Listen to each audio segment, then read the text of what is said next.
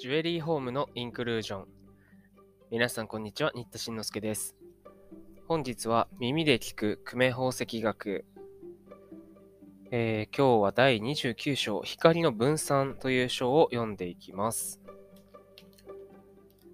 宝石業者が通例、ファイヤと称えて、宝石鑑定上の一助たらしむるものは、純白のダイヤモンドにおいて最も顕著に認められるところの一種の二次用線香である。これは光学上の光の分散に基づくもので、この現象は無色ジルコン、くさび香、ウラル酸の木ザクロ石等にも同様認められるも、到底ダイヤモンドのそれに匹敵すべくもない。この光の分散は、かのタンパク石などの変細と全くその性質を異にし、前者は透過光線の屈折作用に基づき、後者はもっぱらその反射作用によるものであって、これはタンパク光と称えられる。宝石の光の分散はあたかも三角ガラスのプリズムを透過した日光が色光を分散するのと同一の現象を呈するものである。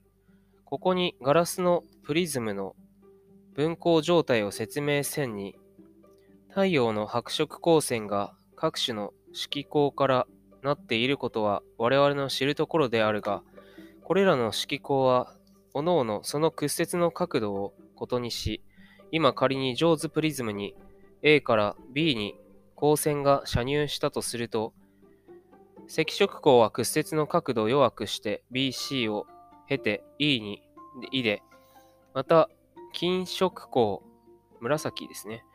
はその角度強くして BD を経て F にいずるのである。したがって我々は E の点においては赤色光のみを、また F の点においては金色光のみを認めるのである。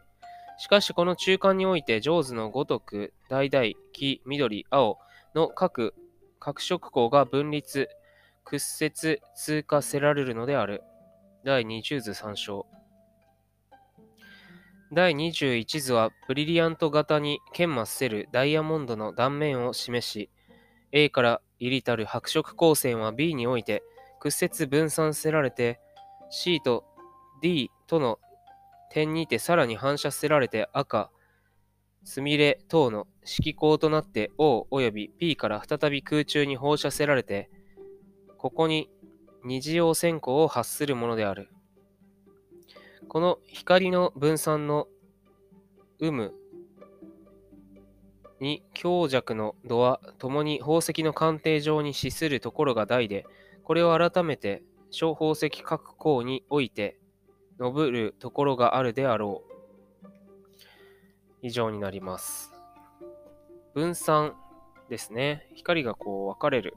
で赤と紫っていうのは一番波長が短いのと長いのだから、えー、紫と赤が端っこに来るよっていう話が出てきてました。えー、毎度おなじみ、えー、近山明宝石宝飾大辞典からも確認しておきましょう。えー、分散。こちらは649ページに書いてます。